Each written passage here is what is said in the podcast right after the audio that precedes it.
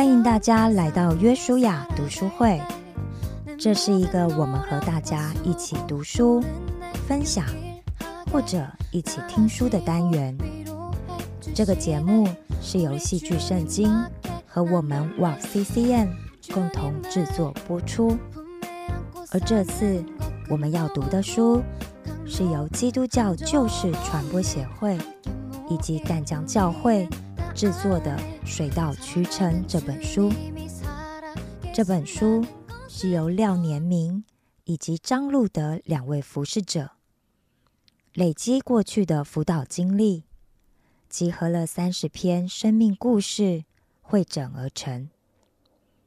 这里面的故事主角。最年轻的有十八岁，最年长的有六十六岁。有单身男女，有夫妻，有父母，有孩子，也有爷爷奶奶。经由当事人对成长历程和原生家庭的反思，再透过牧者辅导的角度，借由前人的经验或者圣经的教导。来协助思考，最后也会提供每一位正好遇到相同情景的朋友们，该如何应应，怎么样为主而活，怎么样珍惜每一个当下的一些建议。但愿每一位朋友都可以在这里得到鼓励，学习到智慧，并且得到从神而来的医治。与安慰，欢迎大家来到约书亚读书会。这是一个我们和大家一起读书、分享或者一起听书的单元。这个节目是由戏剧圣经和我们哇 C C M 共同制作播出。这次我们要读的书是由宇宙光全人关怀机构以及远东福音会。授权提供的《圣灵的果子》这本书是由旅美知名物理学家黄小石教授以及知名数学家华府教会长老张德建教授共同撰写。这本书中所谈论到的圣灵九个果子，可说是两位基督徒教授信仰生活的经验结晶。除了有他们两位一生中关于科学的研究以及信仰的探索所留下的足迹之外，更包含了他们对于生命的意义以及真理知识的追寻。一个有上帝生命的人，必然有圣灵住在其中，而既然有圣灵住在其中，那就必然会结出圣灵的果子。透过这本书，我们可以一起来学习如何在我们的生命中让圣灵的果子结实累累、丰盛成长。今天我们要一起听的单元是特质三：和平。和平。神所赐出人意外的平安，必在基督耶稣里保守你们的心怀意念。和平的定义，和平是圣灵果子的九种味道之一，其对应的希伯来文是 shalom，希腊文是 arene。英文是 peace。Shalom 常用在彼此的问安。这个字的字面意思是平安、和谐、完全、完成、平静、富足。Shalom 这个字在旧约中常常出现，英文被译作 peace，在中文圣经里常被译作平安。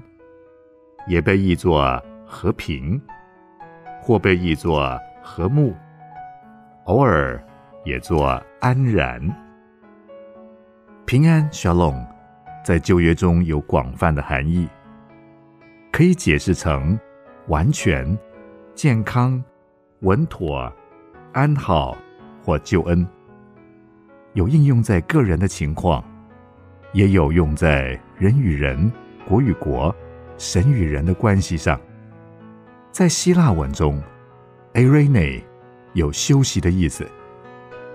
在新约时代，更将之加以扩展，除了涵盖旧约中 “shalom” 的意思外，也常用作问安与告别的用词。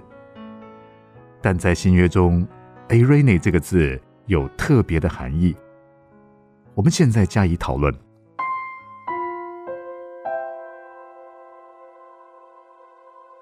失去平安，是因为罪进入了世界。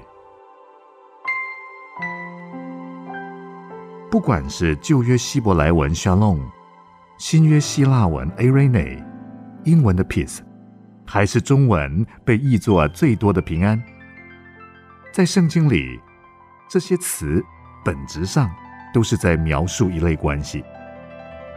这是一类和好的关系，其中至少包含四种子关系。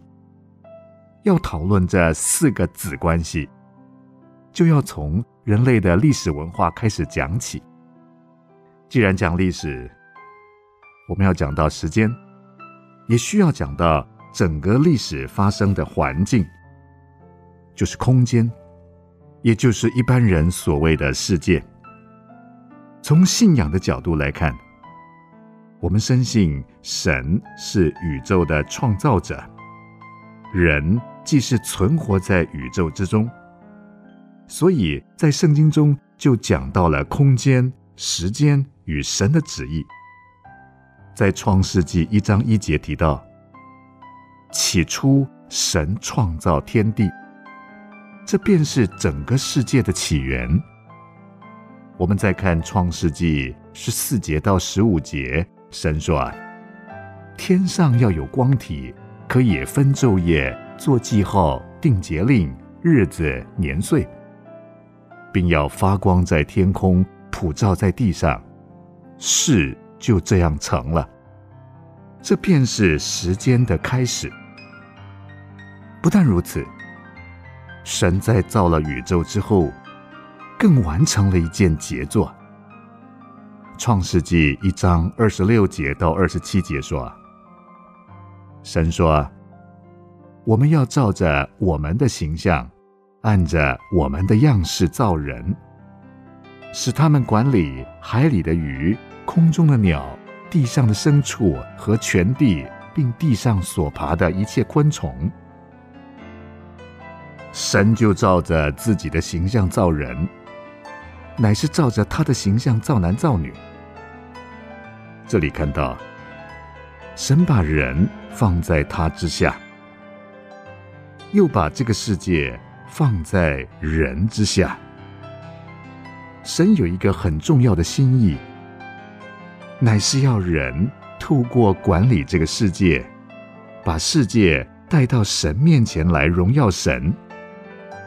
正如创世纪二章十五节和二十节上半节中提到，耶和华神将那人安置在伊甸园，使他修理看守。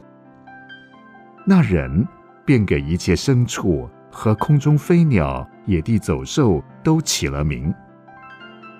这是神在创世以先早已定下来的旨意，是每一个被造的人的文化使命。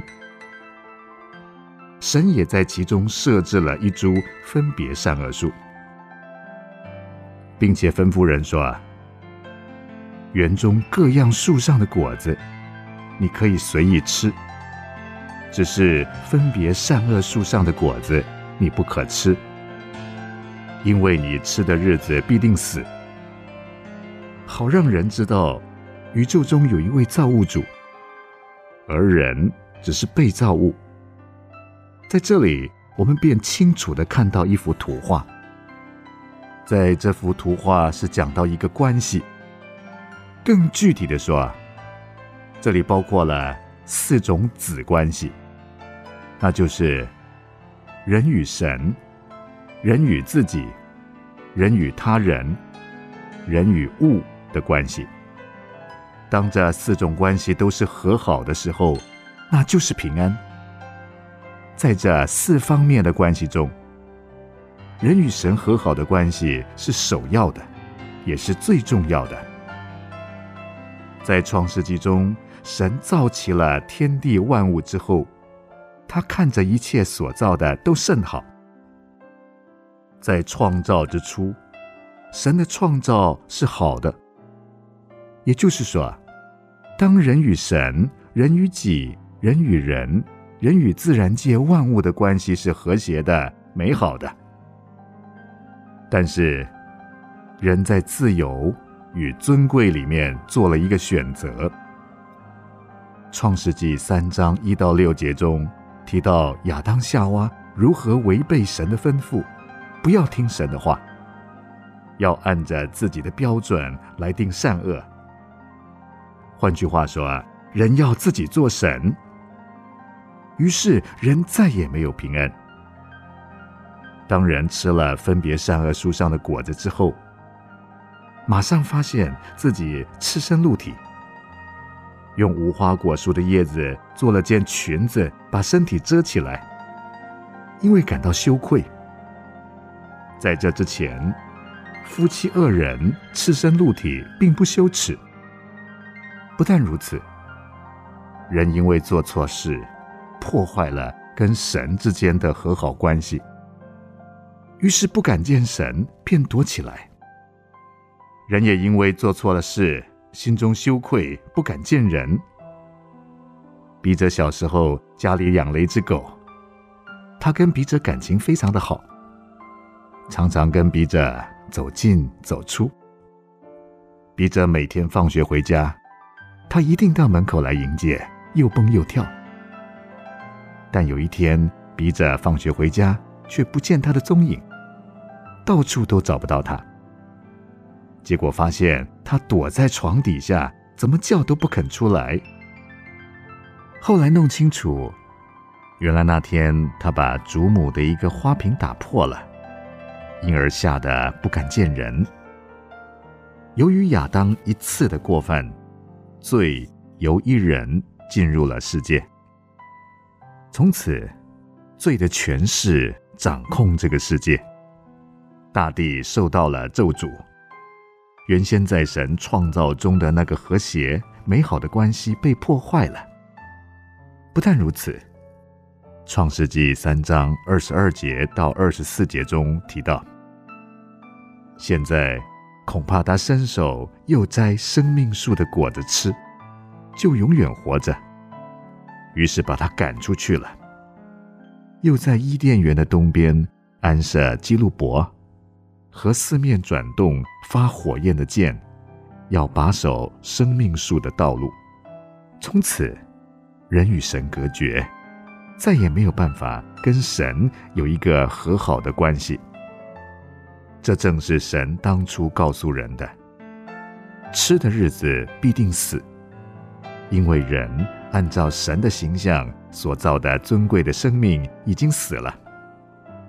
一九九五年十二月，好莱坞推出了一部电影，片名叫《越过死亡线》。这部电影在当年被提名四项奥斯卡金像奖，其中苏珊·莎兰登。还荣获最佳女主角。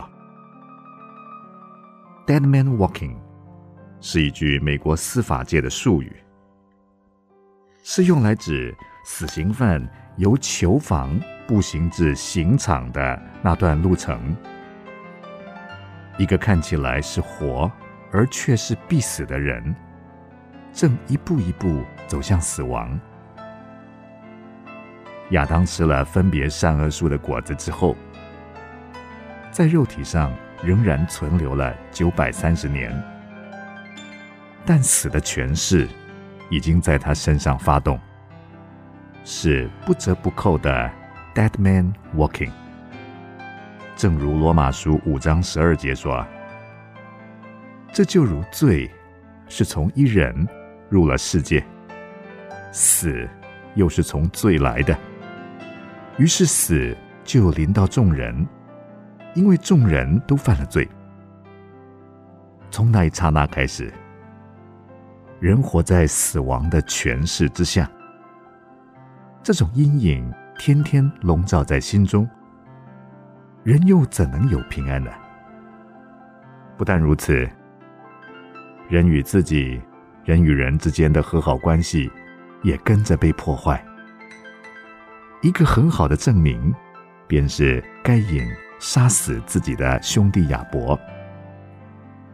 亚当和夏娃被赶出伊甸园之后，生了两个儿子，该隐和亚伯。该隐把他种地的结果拿来献给神，亚伯也带了他羊群中那些头一胎生的和羊的脂肪来献上。永恒的主看中了亚伯和他的供物，却没看中该隐和该隐的供物。该隐就极其恼怒，心中嫉妒之火令他变了脸色。罪又趁机陷害人，要人来做他的工具。该隐趁着与他兄弟亚伯正在田间的时候，利用说话的机会，起来打了他的弟兄亚伯，又把他杀了。这是人类历史上第一桩谋杀案。也是名副其实的第一次世界大战。从此，人类陷入长期的纷争之中，民攻打民，国攻打国，没有一丝的和平。在该隐杀了他的弟弟亚伯之后，神问该隐说：“你兄弟亚伯在哪里？”他说：“我不知道，我岂是看守我兄弟的吗？”他真的不知道吗？在人与人之间的和好关系破坏了之后，又带出另外一个后果，那就是说谎。因为犯罪，人不敢面对人，更不敢面对神，所以用谎言来做掩饰，以为这样没有人会发现真相，但没有想到。反而要用更多的谎言来遮盖前面所讲的谎言，以致心中更加不平安，终日躲躲藏藏。这正是孔子所说的“君子坦荡荡，小人长戚戚”。这也是为什么圣灵的果子要有信实这个味道。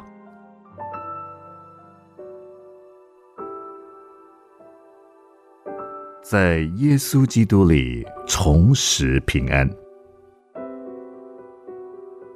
耶和华沙龙，沙龙就是沙龙是神的名号之一，意思是耶和华赐平安。所以平安是从耶和华神而来，由神主动赐下，是神在创造人的时候就放在人心的。一个人如果与神的关系和好，就能享受这种平安。正如我们前面提到，当亚当夏娃借着神赐给他们的自由意志，选择了离开神之后，便在园中躲藏。而耶和华神的第一句话便是：“你在哪里？”创造天地的主宰会不知道人躲在哪里吗？他是要人能够在罪的权势中觉醒，进而悔改，回到神的面前，恢复人与神在被造之初的美好关系，进而享受那在神里面的平安。人虽然后悔所犯下的错，却没有悔改的心。我们可以从亚当和夏娃的狡辩、彼此推卸责任的态度就看得出来。为了填平那种后悔，人用谎言来自己蒙骗自己，以为这样就不用面对罪所带来的后果。谁知道是更加的迷失了。在旧约时代，神赐下律法给以色列人，让人遵行他的律例，谨守他的诫命，使喜爱他律法的人大有平安。神的律法是给人一个绝对的准则，希望按照这个准则做的话，不会出错。但正像伊甸园里的情况一样，人不喜欢按着神的准则来做。这也说明了为什么节制是圣灵果子所含的成分之一。请参考本书关于节制的部分。这正是圣经所说的：“个人偏行己路，如羊走迷；人的所言所行，正像是随机漫步。” Random walk，人还推脱责任的说：“人非圣贤，孰能无过？过而能改，善莫大焉。”表示说，凡人常常僭越了这个准则，并且还自我勉励的说：“顺何人也？与何人也？有为者亦若是。”但圣贤怎么说呢？在《论语为政篇》中。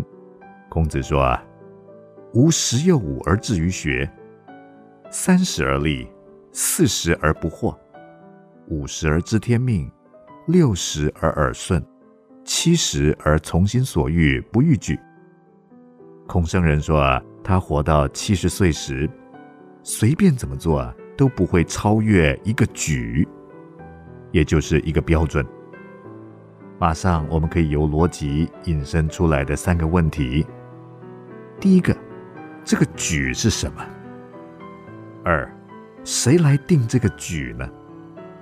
三，人有没有能力达到这个举呢？从伊甸园开始，人就想要按照自己的喜好来决定这个举。正如所罗门王在箴言所说的：“人所行，在自己眼中都看为正。”正因如此。人心被自私、自大、自意掌控，心中充满了愤怒、苦毒、憎敬、嫉妒、仇恨、凶杀等等。每个人在自己的心中都盖了很多的小房间，每一间都是阴暗的，里面关了自己所不喜欢的人：公公一间，婆婆一间，岳父一间，岳母一间。老板一间，指导教授一间，非常的可怕。平安、和平，又怎么可能在我们的里面呢？笔者非常喜欢圣经中的一段经文，那是记载在以赛亚书四十章十七节：“万民在他面前好像虚无，被他看为不及虚无，乃为虚空。”这是什么意思呢？从一个科学工作者的眼光来看，笔者给这句经文另外一个翻译：万民在他面前好像零，被他看为不及于零，乃为负数。因为世人都犯了罪，亏缺了神的荣耀，每个人在神的面前都是负数。人的问题就是不知道什么是对。什么是不对的？就算真知道了，也做不到。这正是保罗在罗马书里面所讲的：“立志为善由得我，只是行出来由不得我。故此，我所愿意的善，我反不做；我所不愿意的恶，我倒去做。我真是苦啊！这就叫罪的捆绑。”人靠自己的努力去修行，好像佛家六祖神秀所言：“身为菩提树，心如明镜台，时时勤拂拭，勿使惹尘埃。”让罪恶没有办法在心中有立足的地方。但问题不是明镜是否惹尘埃，而是明镜已经破裂。再怎样擦拭，也不可能恢复。一面破裂的镜子，只有重新被送进窑炉中煅烧，才有可能恢复平滑明亮。对于一个人，他所需要的是重生。这正是神借着圣经所要说明的。如何能重生呢？唯一的出路就是在基督耶稣。这也是他为什么要道成肉身、降世为人，来到我们中间的原因。既成了人，他就可以为人而死。借着他，基督耶稣在十字架上所成就的，将我们已经失去、照着神形象被造的生命换回来，叫一切因信他的人，可以在基督耶稣里与他同死，成全了神公义的要求，与神重新和好。同时，也因着与他的死联合，就同样在他的复活上有份，成了一个新造的人。不但如此，基督耶稣还求神差派圣灵，永远内住在我们的心中，帮助我们。主耶稣对门徒说：“啊我要求父，父就另外赐给你们一位保惠师。”叫他永远与你们同在，就是真理的圣灵。主耶稣说：“圣灵保惠师既来了，就要叫世人为罪、为义、为审判，自己责备自己。圣灵住在我们里面，光照、指引、扶持、责备，并且按神的旨意替我们代求。”使我们活在世上得蒙保守，不致偏行己路，继续犯罪。正因为如此，基督才能把他的平安留下给我们，又叫基督在我们心里做主，又因为圣灵保惠师住在我们里面，进而结出圣灵的果子。所以，因着信，可以使人与神和好。得着从神而来的平安和喜乐，并且在基督里，从人与神和好的关系进入人与己和好、人与人和好、人与物和好的关系，在对神的信心中享受平安。我们每个人在生活中、工作中、学习中和为人处事中，都会有许多困难，甚至是苦难。所以才听见有话说：“人生不如意事十之八九。”似乎环境是在跟我们作对。所谓“天有不测风云，人有旦夕祸福”，便是这个道理。另一方面，人对未来没有把握，也令人心中不安。哪个人能够保证早晨平平安安出门，晚上快快乐乐回家呢？这正是所谓世事无常，人力难为。很自然的，这些环境上的挫折以及对前途的不确定，都会带来负面情绪。尤其在经历受苦的过程中，特别是有些苦难可能永远没有办法克服，心中很不好受，自然不会有很多平安和平。但仔细想想，神既是创造宇宙的主宰，时间跟空间自然掌握在他手中，但他却应许我们，艰辛依赖你的。你必保守他十分平安，因为他倚靠你。对这个应许相信吗？这是对神的信心。当我们对神有信心时，眼光自然就会跳离这些苦难，转而定睛在神身上。当人不再聚焦在环境和苦难时，心中的踏实依旧是平安。也就随之而来。另一方面，一个对神有信心的人，自然知道自己的软弱与不足，谦卑之心就会油然而生。谦卑会帮助我们找到心中的平安。举个例子，有谦卑就不会攀比，不会攀比就不会骄傲、嫉妒、自卑。谦卑也会帮助我们务实、理性的找到自己的定位，因而带来更多的平安。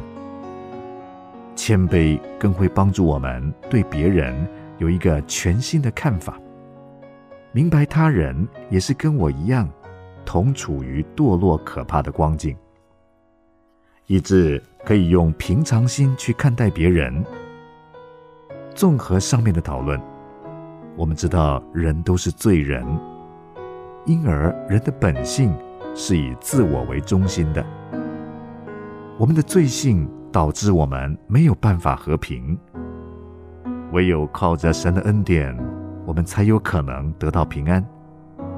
因他应许我们：“我靠着那加给我力量的，凡事都能做。”请参看本书的序言。因着神丰盛的应许，在基督里的平安，在苦难里有盼望，不忧愁，不胆怯。此出人意外的平安，人得以修正与自己和好的关系，进而修正与他人和好的关系，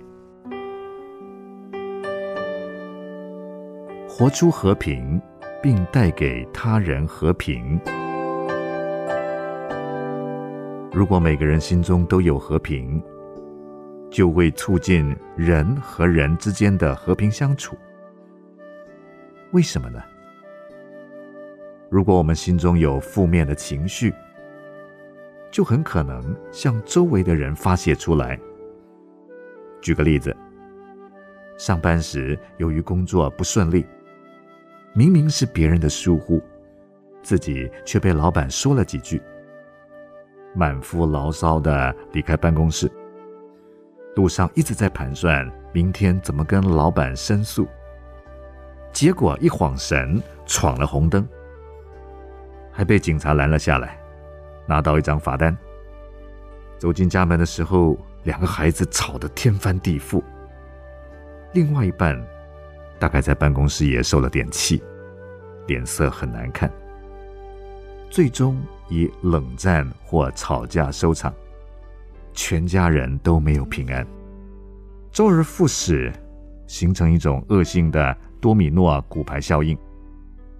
如果一个人心中有平安，可能就会阻止这种互相传染的情况。这也是俗话所说“伸手不打笑脸人”的道理。圣经中很多这样的例子。当使徒们为了福音的缘故被责骂、鞭打时，他们那种和平顺服的态度。不知感动了多少人，大大的加速了福音的广传。那人和人之间的和平相处会有什么益处呢？笔者认为，它会慢慢促进国家之间、种族之间、文化之间的和平。在今天这个时代，因着狭隘的民族主义、极端的宗教行为或政客们的野心。这里与基督耶稣是一位和平的君王形成强烈的对比，所带出来的冲突，仍然在危害着人类的生命和社会的稳定。对一个基督徒来说，在恢复与神之间的和平之后，带出来的是与自己的和平，在人与人和平的关系上。自己首先要将基督耶稣的吩咐时时提醒自己，所以无论何事，你们愿意人怎样待你们，你们也怎样待人。一旦能如此，我们便有可能成为和平的使者，实现圣经所教导的，追求与众人和睦，使人和睦。劝人与他和好的职分赐给我们，替基督求你们与神和好。总括来说，这是神交付我们的福音使命。然而，我们要如何完成这个使命呢？一，首要在活出圣洁的生活，活出和平是重生基督徒的基本标志之一。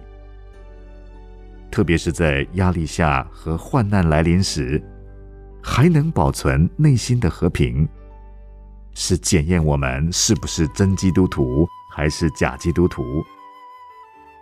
由于老我、罪和世界三个敌人征战的缘故，通过祷告并抓住神的应许，我们就能在狂风巨浪中一波不惊，活出和平来。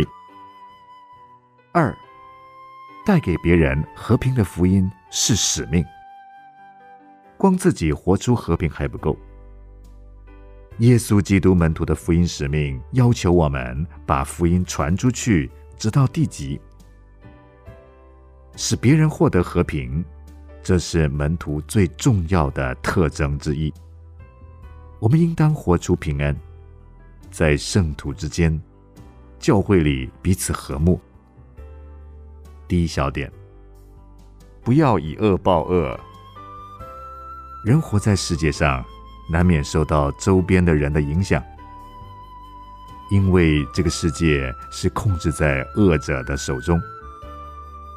正如耶稣说：“啊盗贼来，无非要偷窃、杀害、毁坏。”所以，人类的历史是用鲜血写成的。如果在别人得罪我的时候，我也有冤报冤，有仇报仇，于是世界上充满冤冤相报的事情，令这个社会得不到片刻的和平。二零一五年十一月，巴黎发生恐怖攻击，造成一百三十人死亡。二零一六年三月十七日，法国总统风沙·赫隆的。和比利时总理 Charles Michel 联合振奋地发表胜利的宣告，因为主嫌阿布戴斯兰落网。五天后，即二零一六年三月二十二日上午八点左右，比利时国际机场发生恐怖攻击事件。一个多小时之后，大约上午九点三十分左右，布鲁塞尔欧盟总部旁的。马尔贝克地铁站也遭到恐怖攻击，造成至少三十四人死亡，两百三十人受伤惨剧。二零一六年七月十四日晚上十一点左右，法国南部度假胜地尼斯再次发生恐怖事件，一辆白色卡车高速冲向看完国庆烟火秀的人群，司机并开火扫射。造成至少八十四人丧生和两百人受伤，都是因为是报复行动。今天在欧洲或美国旅行，真是令人提心吊胆，又哪来平安和喜乐呢？然而，作为一个基督徒，耶稣是教导我们要爱我们的仇敌，为那逼迫我们的人祷告。他自己为我们做了最好的榜样，请参阅本书的一个不情愿的美德——宽恕。第二小点，要留心做正经事。笔者听过一个故事，据说文艺复兴三杰之一的达文西在画《最后的晚餐》中的犹大时，他自己问自己：到底犹大长得是什么样子呢？要怎样去画他呢？马上有一个影像进入他的脑海中，就是一个他最痛恨的人。他要世界上的人永远记得他仇人的嘴脸。于是就毫不犹豫的把仇人的脸画在犹大的位置上。第二天，当他要画耶稣时，却怎么都画不出来，心中充满不安，无法下笔。静默了一段时间之后，忽然间，他得到了一个启示：于是走进画室，把画中仇人的脸整个涂掉。也就在那一刹那，他清楚看见基督的模样，充满了怜悯与饶恕。于是他充满平安的完成着伟大的杰作。第三小点，不要志气高大。正如我们在本书开始谦卑蒙恩的先决条件中提到，人若不能谦卑，在属灵的恩赐上，就不得其门而入了。因为神阻挡骄傲的人，赐恩给谦卑的人。当人自高自大的时候，神的恩赐没有办法住在他里面，自然就用自己的标准来衡量是非轻重了。这岂不是今天这个世界的写照吗？人都希望争取最高的位子、最好的待遇。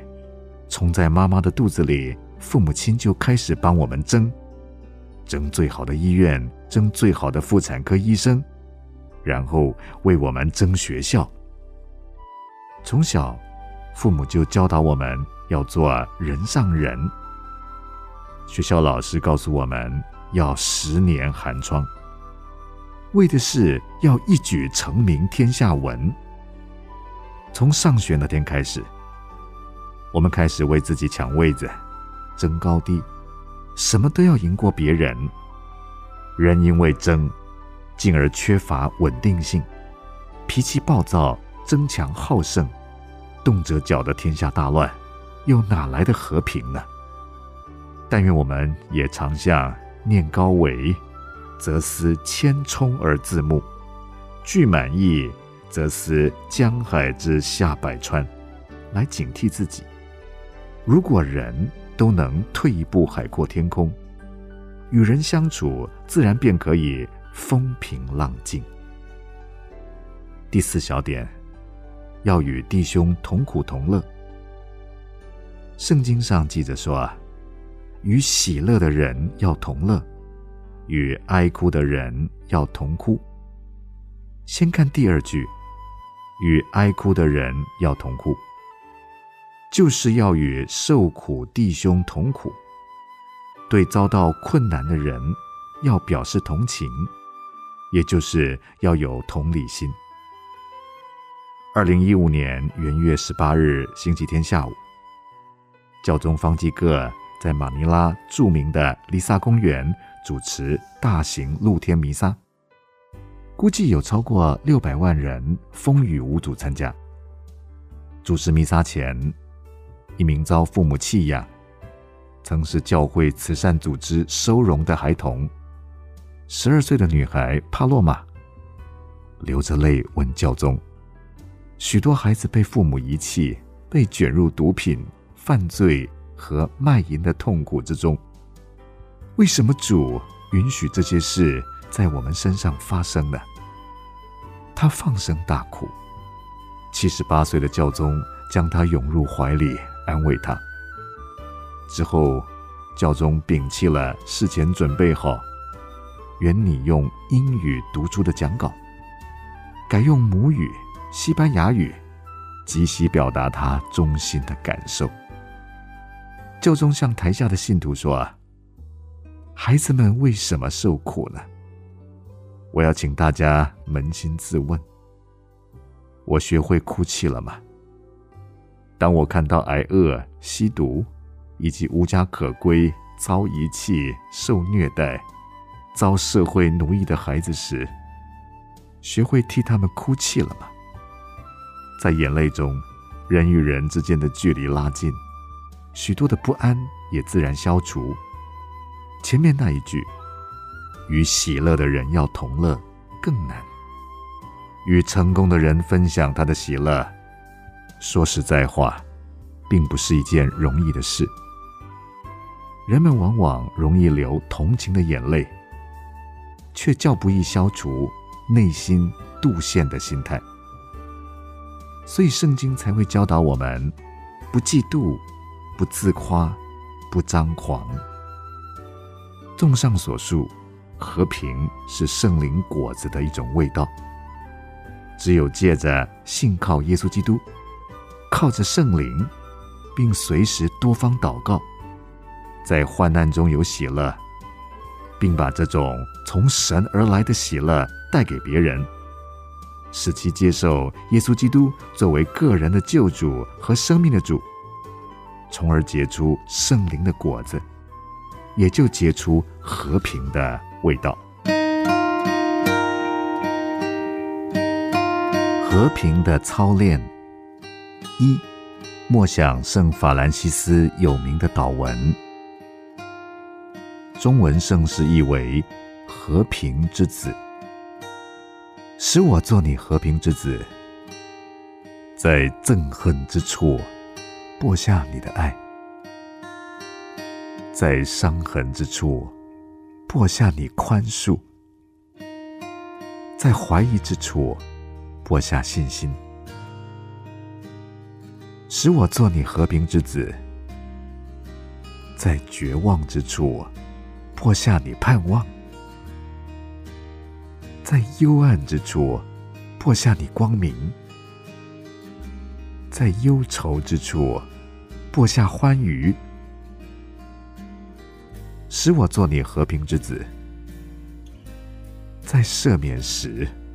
我们便蒙赦免，在舍去时，我们便有所得；迎接死亡时，我们便进入永生。副歌：哦，主啊，使我少为自己求，少求受安慰，但求安慰人；少求被了解，但求了解人。少求爱，但求全心付出爱。第二，为执政掌权者祷告，为我们所住的这地、这民祷告。圣经教导我们，我劝你，第一，要为万人恳求、祷告、代求、祝谢，为君王。和一切在位的也该如此，使我们可以敬虔、端正、平安无事的度日。